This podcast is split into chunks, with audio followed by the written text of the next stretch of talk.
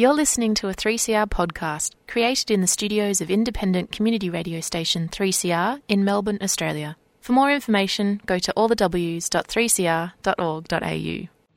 Evil minds that plot destruction, sorcerer of death's construction. In the fields of bodies burning, as the war machine keeps turning. Death and hatred to mankind, poisoning their brainwashed mind. Welcome to the Anarchist World This Week, broadcast across Australia on the National Community Radio Satellite. Listen to the Anarchist World This Week, Australia's sacred cow, slaughterhouse. Listen to analysis of local, national, international events. Listen to analysis you'll never hear anywhere else.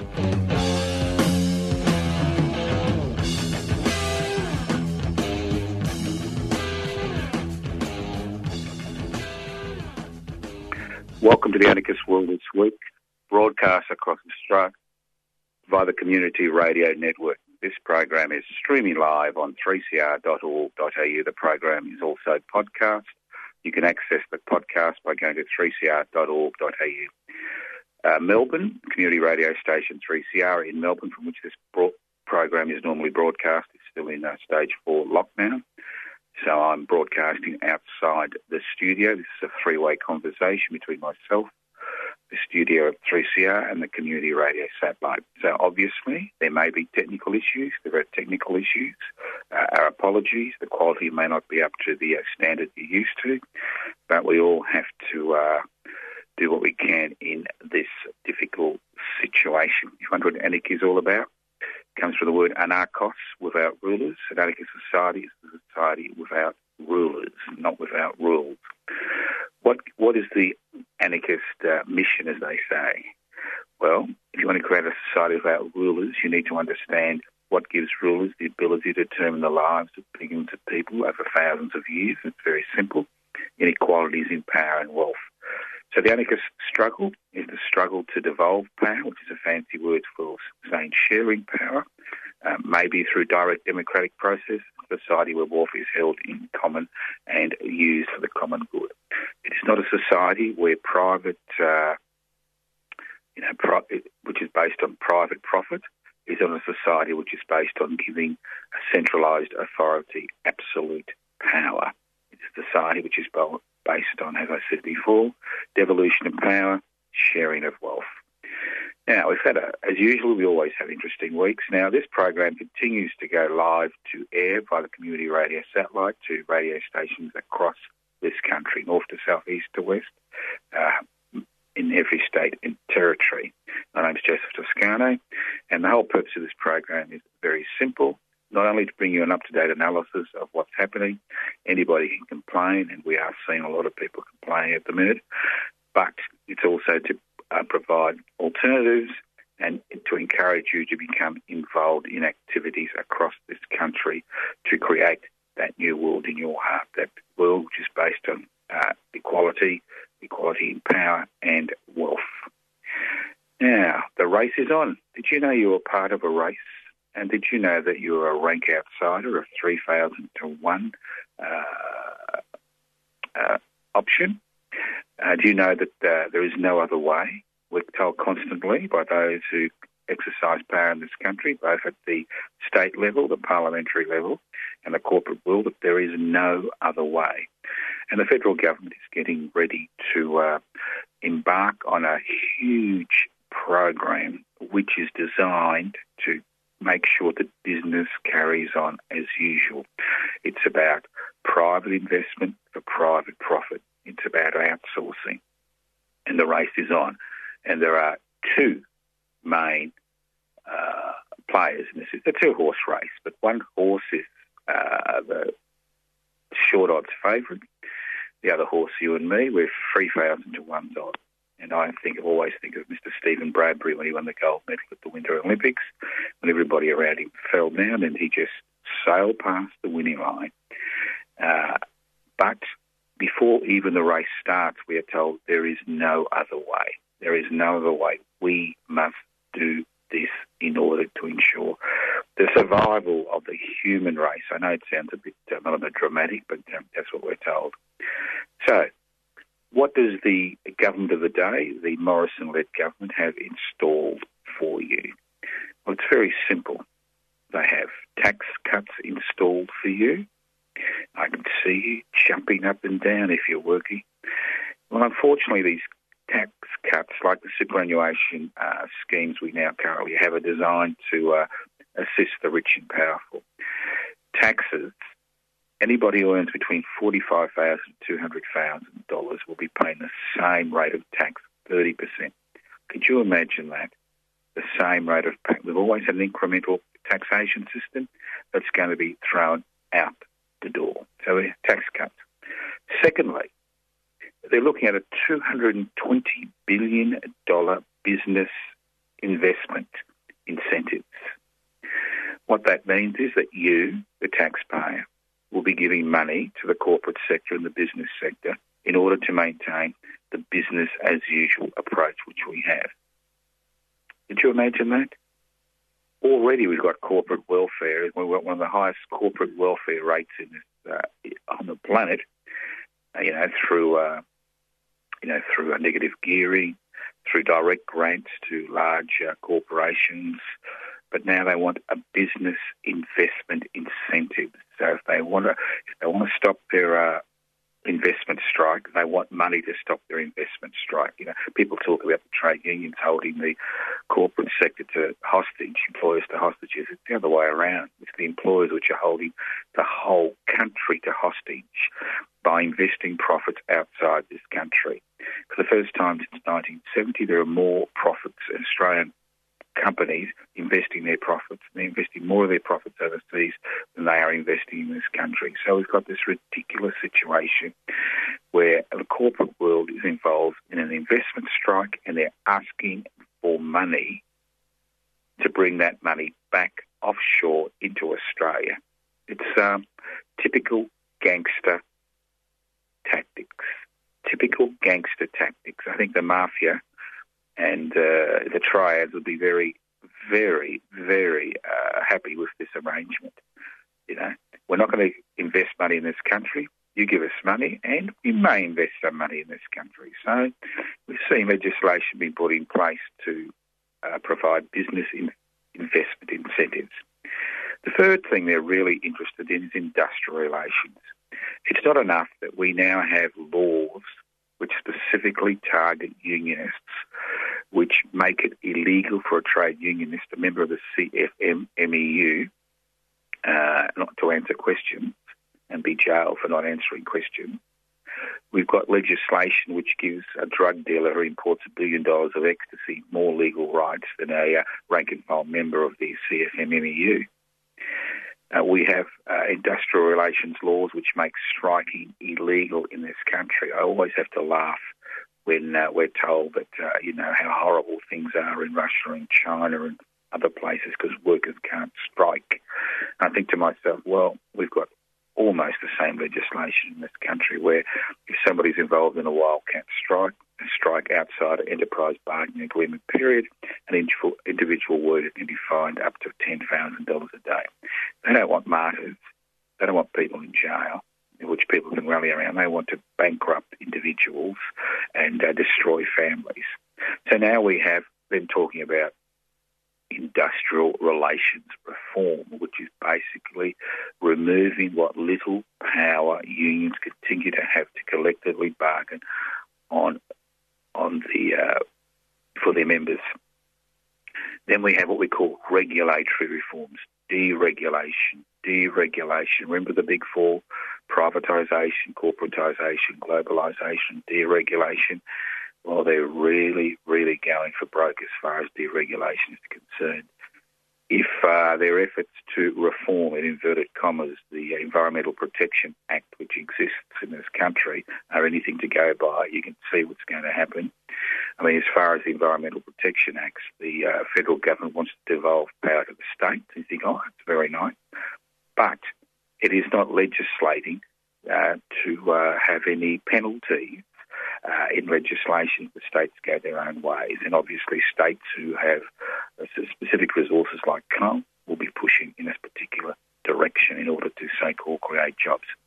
So here we have the big boys and girls, you know, the large ones. We've got the corporate world, we've got the government, we've got the laws, we've got the police, we've got the armed forces on one side. They've all put their money on the corporate sector. And on the other side, there is you and me. That's right, public interest before corporate interest. Those who want to put the interests of the many before the interests of the few. Those who want to declaw or decapitate an economic system based on private investment for private profit.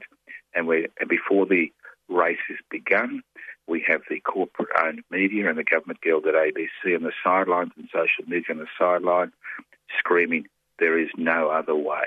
There is no other way. Now, there is no other way. Put your money on the big horse.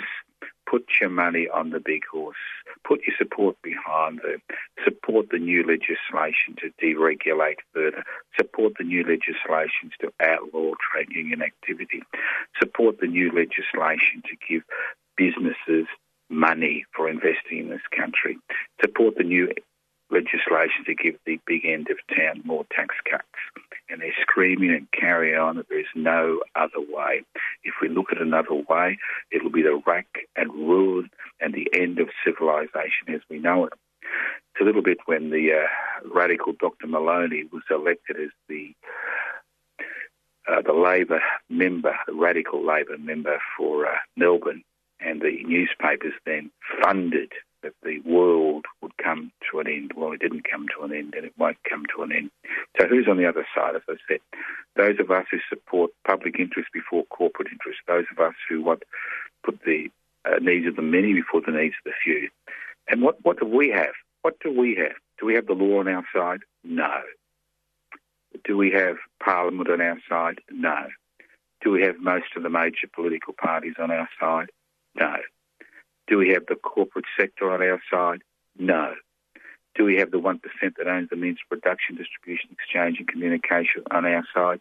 No. Do we have the government guild at ABC on our side? No. And I could go on and on and on. Do we have the police on our side? No. Do we have the military on our side? No. So here we are, this undernourished, underfed, starving, scrawny little horse, you know, waiting on the starting line, to begin the race, this race to further privatise, further corporatise, further globalise and more deregulation. So what do we offer? We have ideas. We have ethical concerns. We base our ideas on facts, not belief systems. And what do we have? We have the concept of the universal basic income. It's a very simple concept. It's a concept which is based on the idea of providing a basic income to each and every person living on this continent so that they can survive personal disasters, national disasters, pandemics. I'm talking about economic survival. A universal basic income, which basically means that in society with the artificial intelligence, increased mechanisation, and less and less need for labour, that we break the nexus between the wage system and survival. In a capitalist society, survival is dependent on the wage system and disposable income. So we break that nexus by providing a universal basic income. And again, we're told, no other way. You can't do it. You can't do a universal basic income. There is no other way. Well, if we look at how JobKeeper's been financed, it gives you an idea of how universal basic income can be done. And if these people want to invest in this country, if they want to use private investment for private profit, well, isn't it about time that they pull their own weight? I know we're told there are leaners and shirkers. Well, the shirkers and the leaners are in the corporate sector. And what we're suggesting, demanding. We don't suggest, we demand that if we want a universal basic incomes, we need to introduce a few reforms. Some very simple reforms that don't require blood in the street, that don't require revolution, but simple parliamentary reform. The first reform would be to introduce a 1% stock market turnover tax, a 1% stock market turnover tax. That would raise anywhere between $100 to $150 billion per year. So every time a stock or share is sold or bought, whether there's people speculating, on the stock market, and I'll talk about later on, 1% goes direct to the Treasury. Everything is computerised in the stock and share world, and it takes a click of a button to get 1% of that transaction to go directly into the Treasury coffers. The second thing we're interested in is we're interested in the concept of a 1% financial transaction tax. That every time there's a financial transaction, 1% goes directly to the Treasury. Again, this could raise up to $200 billion. Already, we have funded a universal basic income for all Australians. The third thing we're interested in doing is ensuring that our resources, the resources that are in the ground in this country, and we are a resource-rich country with only 25 million people, which I mention every week, that the bulk of the profits which are made from the extraction of the resources go to this country's First Nations people and to the rest of the country, not to unaccountable corporations, the billionaires who are lining their pockets and laughing all the way to the bank at our stupidity in allowing them to exploit the resources for a peppercorn rent and in many cases not paying taxes or royalties for decades, because they provide jobs for 2.5% of the population. So that's one thing. The next thing we're interested in is we're interested in resolving the aged care disaster that we're faced with. And I'll talk about the aged care disaster later on. And we're interested in defending and extending the universal healthcare system, Medicare, which has been under consistent attack now for decades by mainly Liberal National Party governments. The next thing we're interested in is human rights. Anybody who's seen the disgraceful behaviour of police in Victoria in the last week or two, the last few weeks, will understand how important it is to have constitutional protection for the individual from the arbitrary exercise of state power.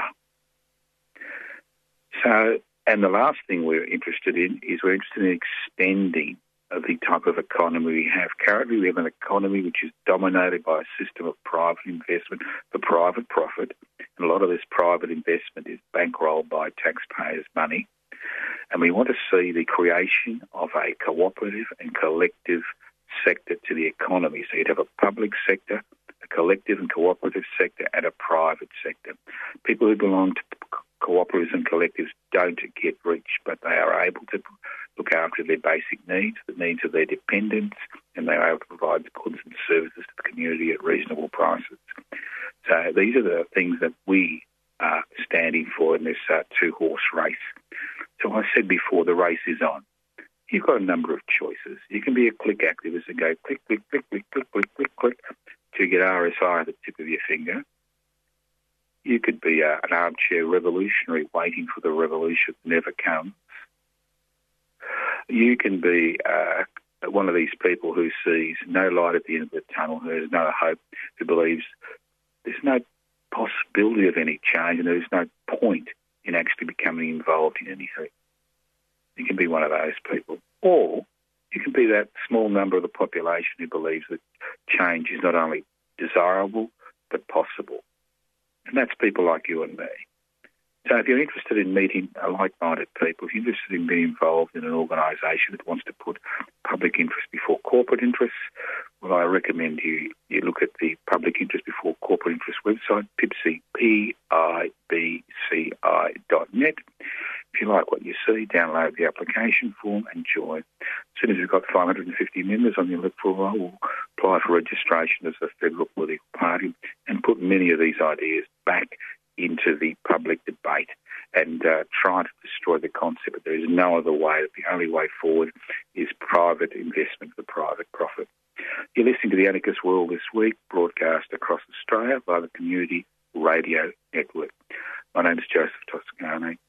This program is podcast. You can access the podcast by going to 3cr.org.au. That's 3cr.org.au. You can leave messages on 0439 395 489. You haven't got a printer, haven't got a computer, and you want to still interested in joining PIBC, give me a call or write to me at Post Office Box 20, Parkville 3052.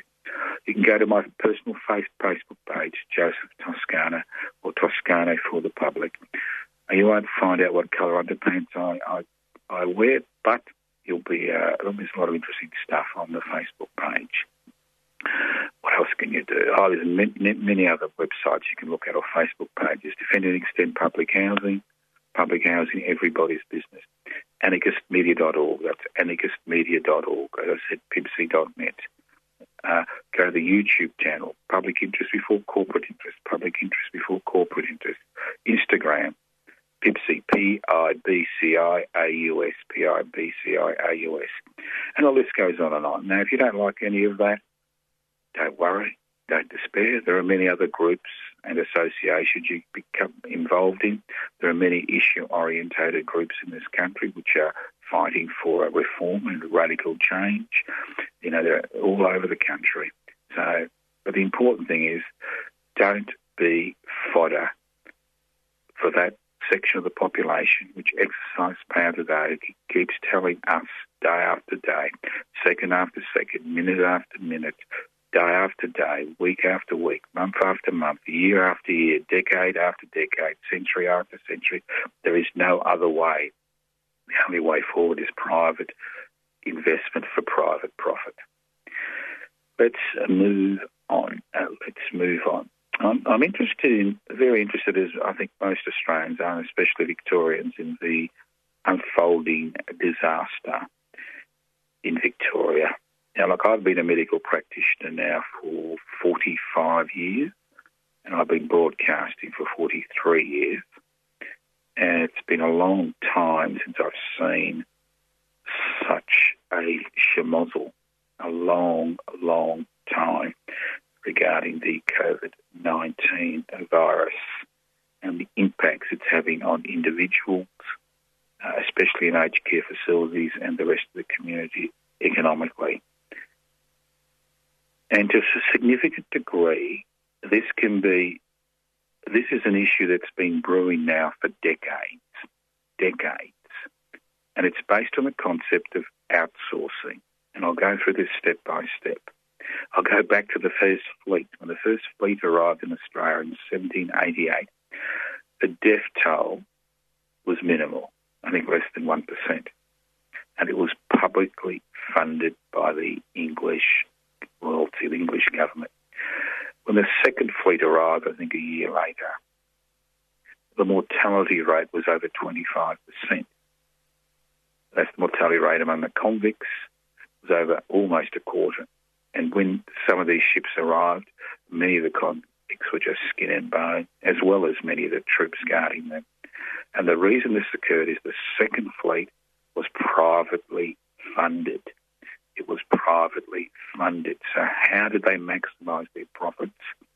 They maximised their profits by decreasing the food supply, poor quality food, poor accommodation, overcrowding, and the list goes on and on.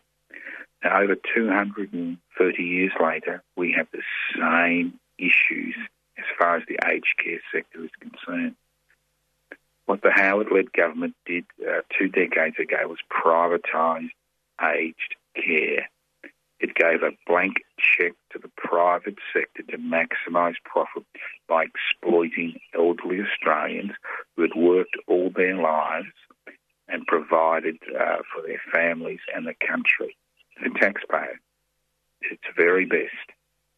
And what we're seeing now is the consequences of what's happening to the aged care sector. And the problem is being compounded in Victoria. Now, we've got a death rate, mortality rate, over 650 linked to COVID-19, over 650.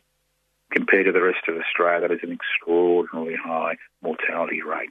And to a significant degree, that mortality rate is due to decisions that have been made by Health and Human Services as a consequence of government directives to leave elderly people in aged care facilities with COVID-19 symptoms, with positive COVID-19 symptoms, in those areas, saying that if you remove them, you will actually disorientate them.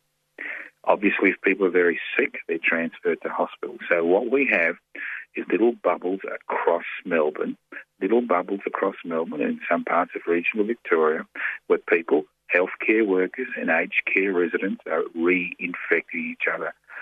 Now, look, I may be stupid, but quarantine is a very simple concept. It's about removing people who have an infection from a particular site, taking them to another site to protect the rest of the people in that environment. And I think this is one of the great tragedies of the COVID-19 crisis, is the fact that we were not prepared. And I'm going to hark back to 1974. In 1974, I came to Melbourne when I was a medical student. I think I was a third or fourth year medical student. I came to Melbourne to do a 6-week secondment at the Alfred Hospital with the Department of Social and Preventative Medicine. Medicine is divided into two different areas. You've got acute medicine, you've got chronic medicine, which go together, which are hospital-based. And then you've got social and preventative medicine. And the whole concept of social and preventative medicine is to have infrastructure in place in an attempt to decrease problems in a community related to specific health issues. For example, the growing diabetes epidemic, obesity in the community is an issue, HIV when it came across, other infectious diseases. And if you look at the state health budgets and the Commonwealth health budgets, less than 2% of any health budget goes to social and preventative medicine. So when COVID-19 came to Victoria, as a consequence of privatisation, which was spearheaded by the Kennett-led government, as a consequence of the privatisation of the public health sector, is what we had was a very powerful, centralised, bureaucratised, fossilised Department of Health and Human Services. It's an extraordinarily large bureaucracy which is exceptionally powerful.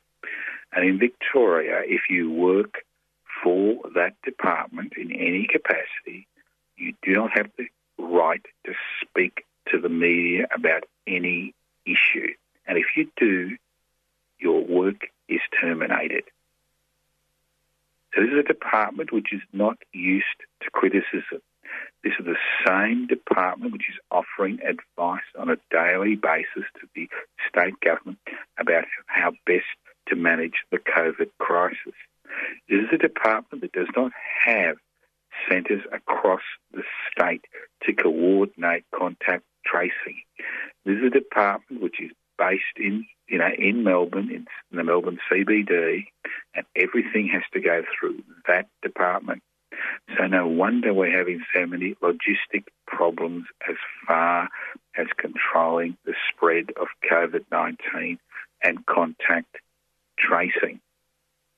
Because there is no infrastructure, there's no staff, and the only thing the department is capable of, and the way it's been structured, is to outsource the private sector any work that needs to be carried out, because through years of privatisation, we now see the Victorian health system, that many parts of the so-called public health system, are run, managed by private organisations which profit from that intervention in the so-called public health system in the state of Victoria. This model is very different to the model in New South Wales and in many other parts of the country, where we haven't seen the degree of privatisation of public health system that we are seeing in Victoria. So you've got a perfect storm. You've got a department which is inward-looking, which is centralised, which is bureaucratised, which is fossilised. You've got career bureaucrats who are being forced to outsource as much as they can to the private sector.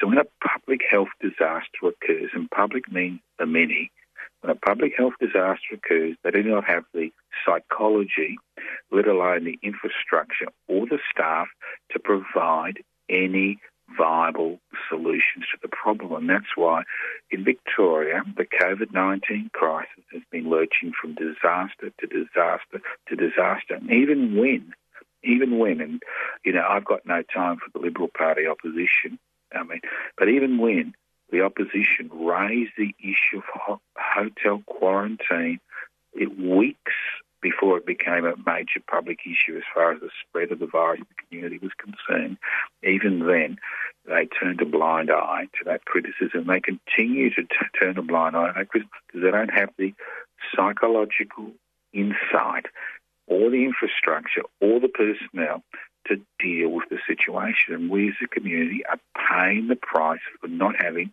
a strong social and preventative public health arm in Victoria.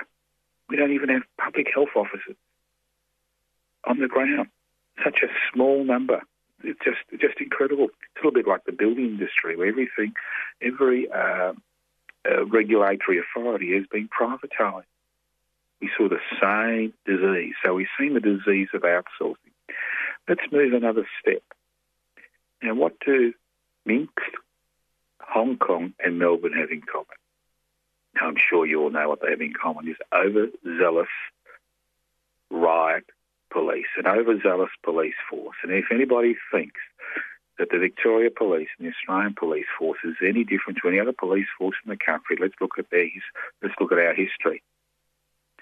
The Victorian Police Force was formed in 1853.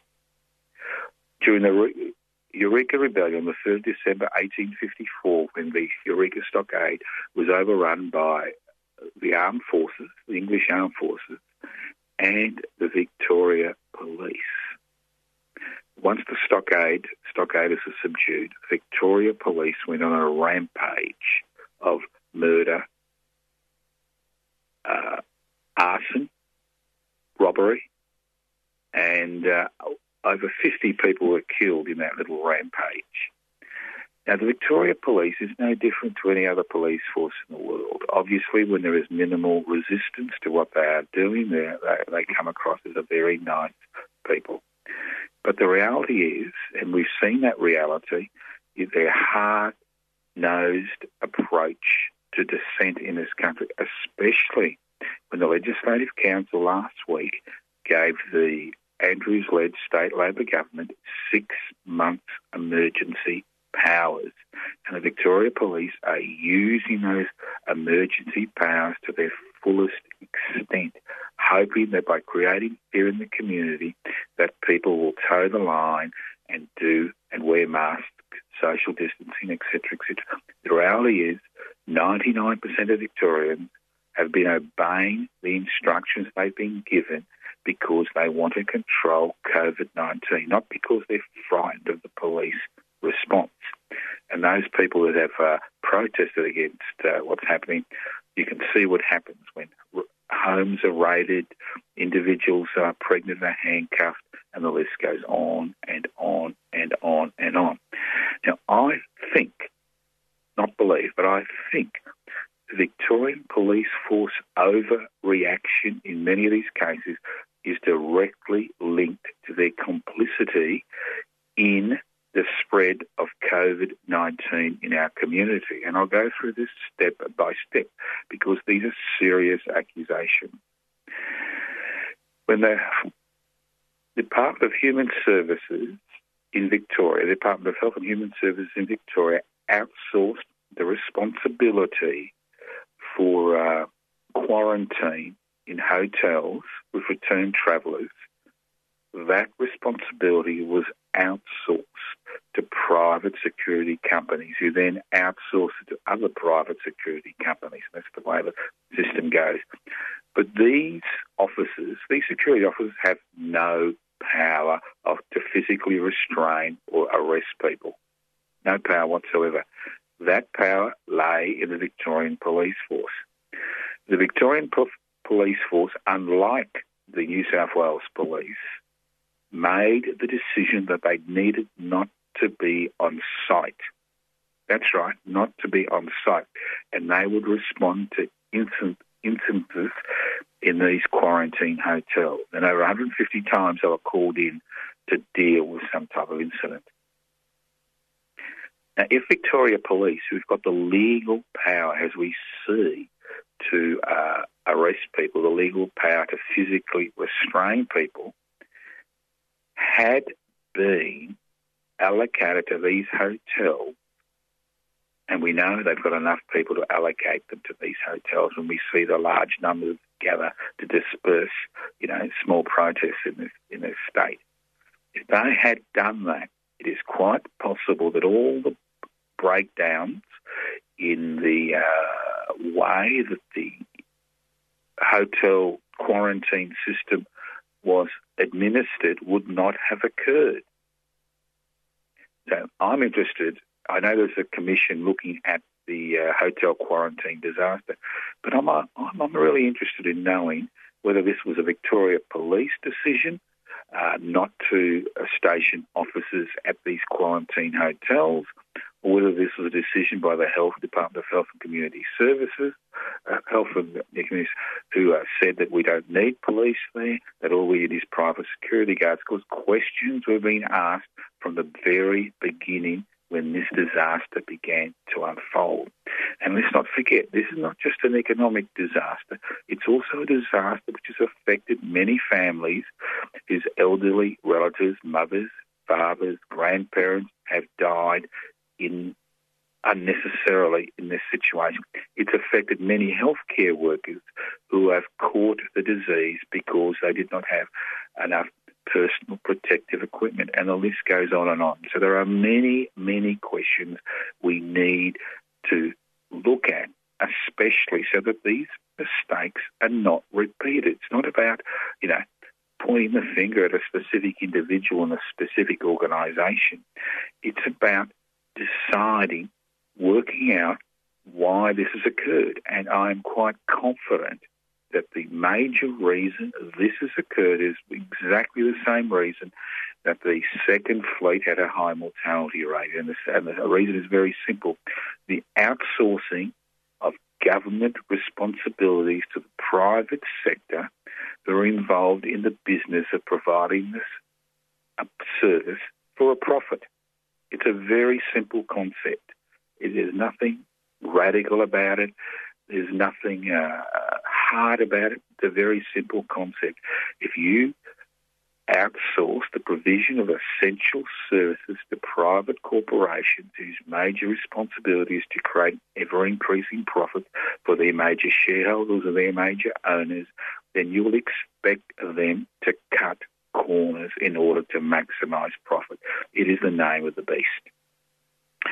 So think about it. It is. I think these are questions that we need to ask.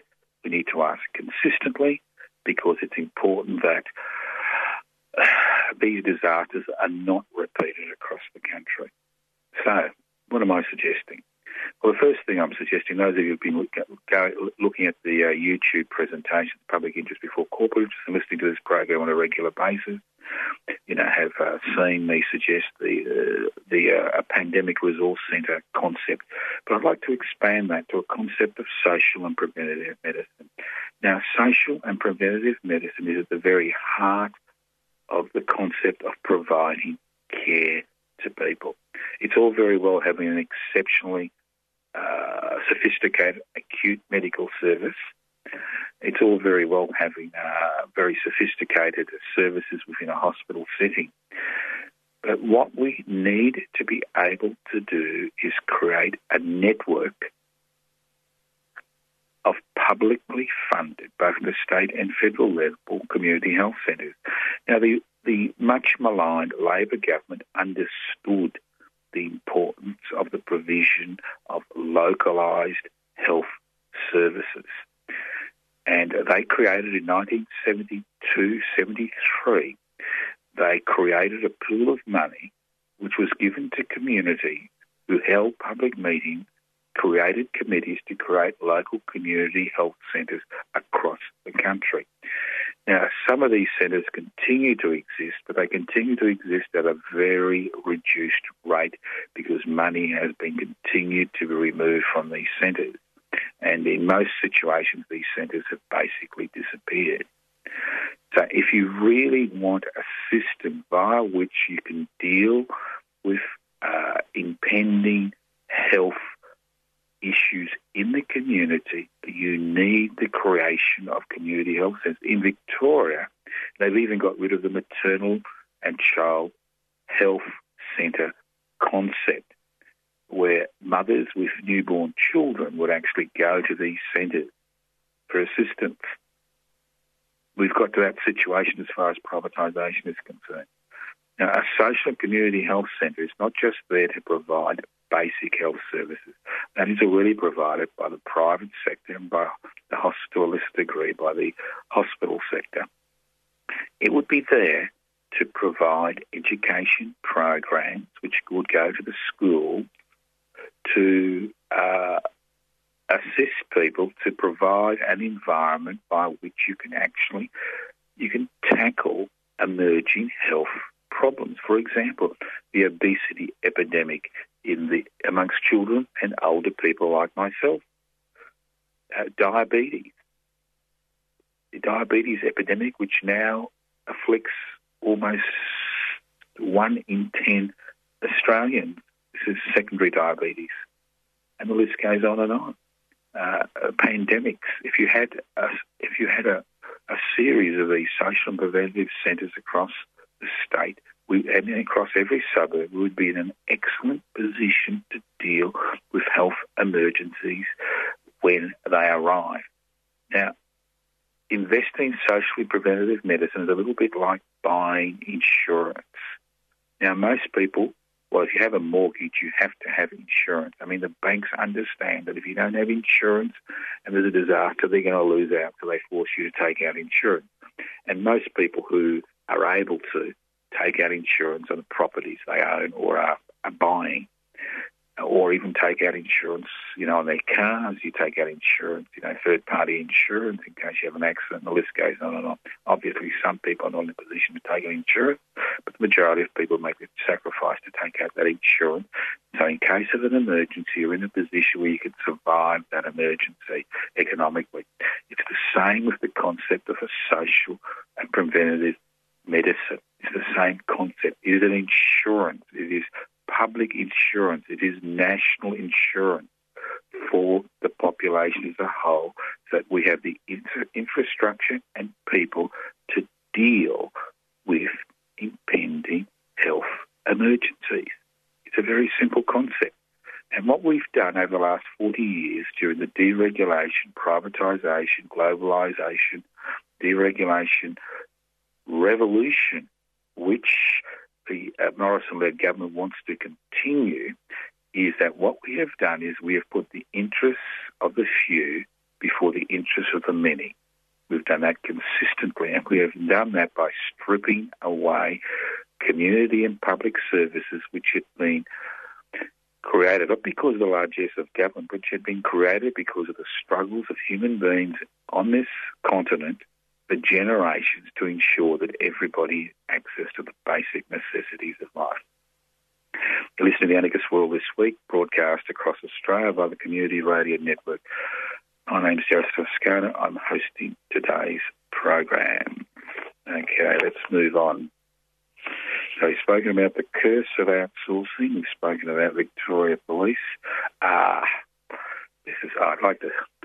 Now, I'm sure most listeners to The Anarchist World This Week don't own stocks and shares. Well, I'd like to make it quite clear, I don't own stocks and shares, not even superannuation. I have no stocks and shares of any type.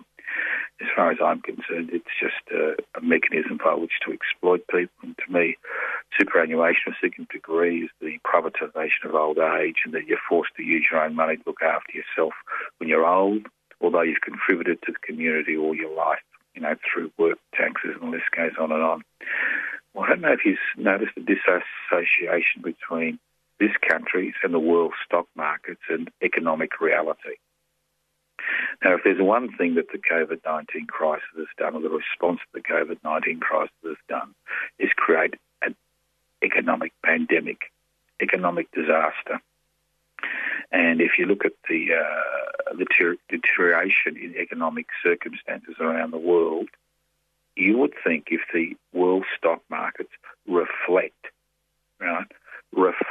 what's going on in the real world, that the stock markets would continue to drop. Well, they initially dropped, but since March they've increased by over, in some circumstances, over 60%. And most of this money is poured into stocks, which have increased in some cases by 300 to 400% into the great virtual giants: Facebook, Apple, Amazon, Netflix, Microsoft, and Tesla. They've done exceptionally well as we move from a real world into a virtual world. Now, anybody who thinks that the virtual world is a replacement for reality has learned their lesson during the COVID-19 lockdown. The reality is that we are social beings. We need human interaction. We need to be able to speak to people face to face. We need to hug people. We need to be next to our family and friends. We need to have arguments. We need to laugh. It doesn't matter how sophisticated virtual reality is. It doesn't matter how sophisticated all these little things we have that keep us together, like what's happening regarding the broadcasting of the Anarchist World this week by the community radio 3CR and then into the national community satellite across the country.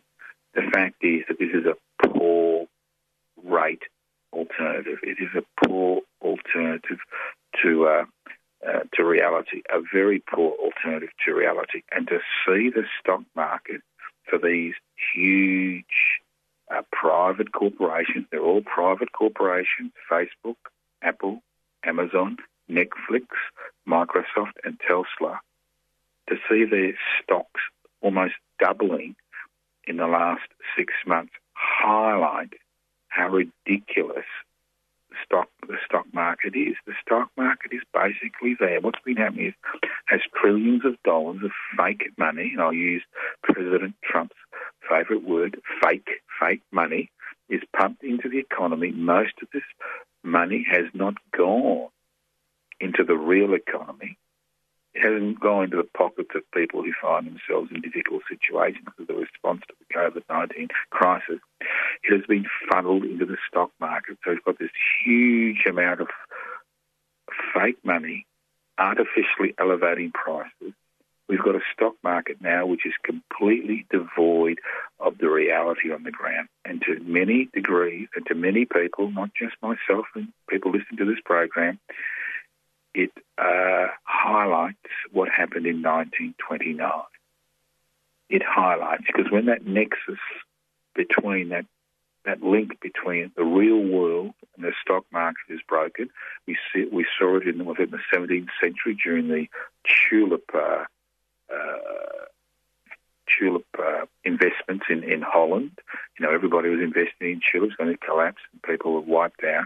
We saw it during the 1929 Depression, and we will see it again as the stock market has no basis in reality. And that means it's going to be a difficult situation with each and every one of us, because we're told consistently, although we're in an economic recession, although things are getting worse, that things are going to get better.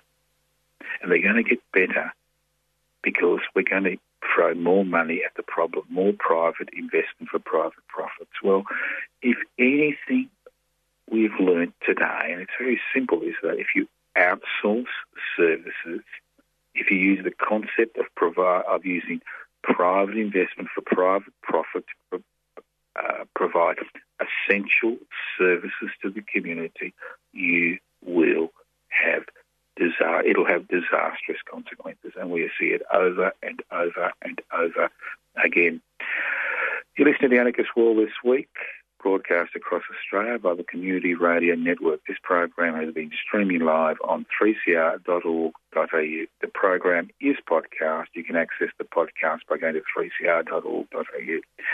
Now, although I'm broadcasting outside the studios of Community Radio 3CR in Melbourne because of the Stage 4 lockdown, I did make the decision that to continue to do a live program, because I think it's important that people understand what's happening on the ground, and more importantly that understand but actually have alternatives. Look, anybody can be critical, and I've done my share of criticisms during my life. Anybody can be critical of what's happening, but it's not enough to be critical. It's not enough to click, click, click, like. It's not enough to sit back and say, well, somebody should do something about that. It's not enough to say, I'm going to do this, I'm going to do that. It's not enough. If that was the history of the world, we'd still be in chains. We'd still be bought and sold, in an auction. We'd still have racist and misogynist running the country. But the thing is, well, some people say, well, what's changed, Joe? But I won't go into that debate now.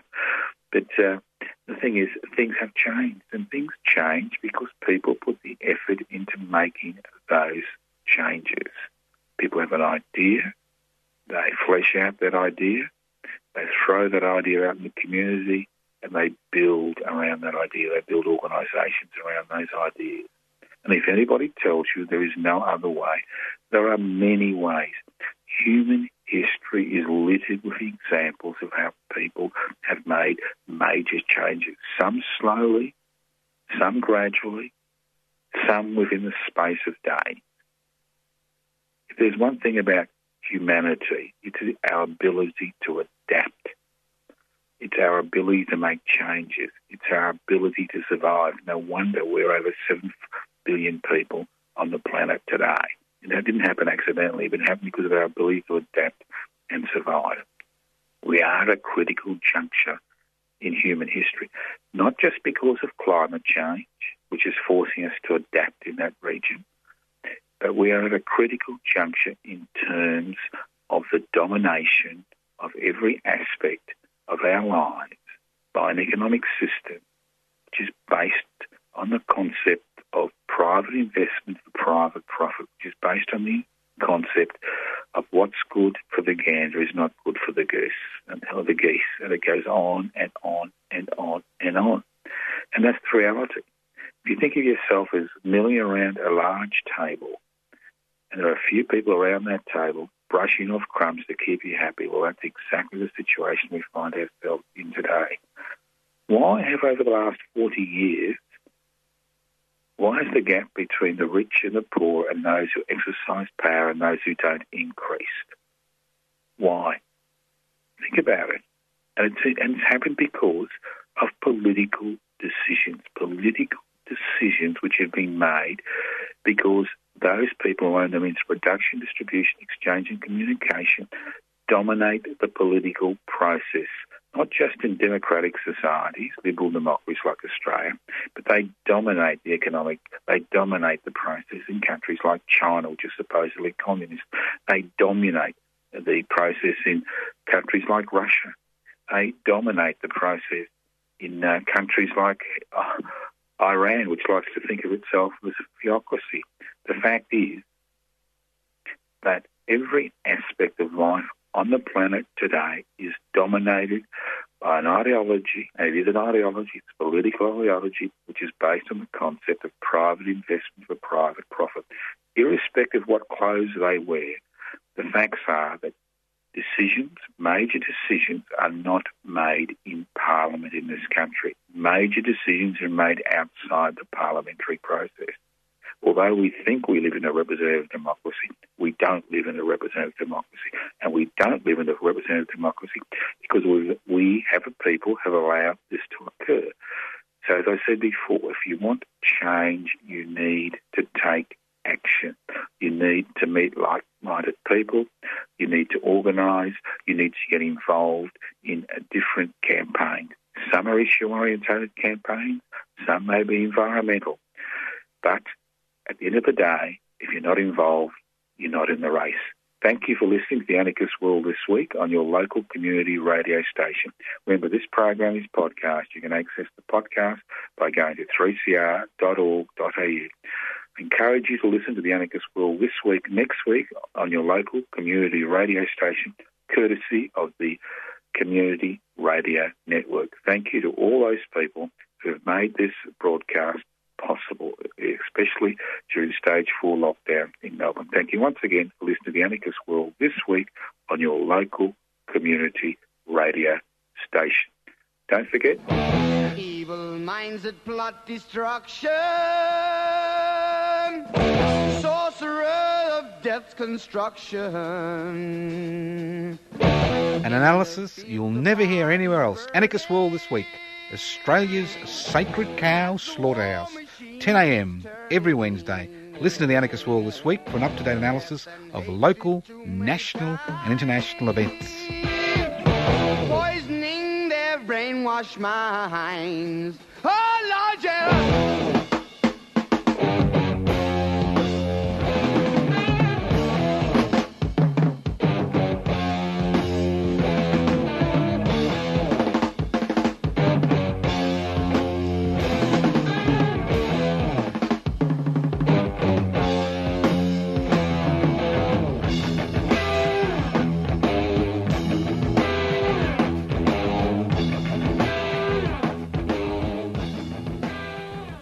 You've been listening to a 3CR podcast produced in the studios of independent community radio station 3CR in Melbourne, Australia. For more information, go to allthews.3cr.org.au.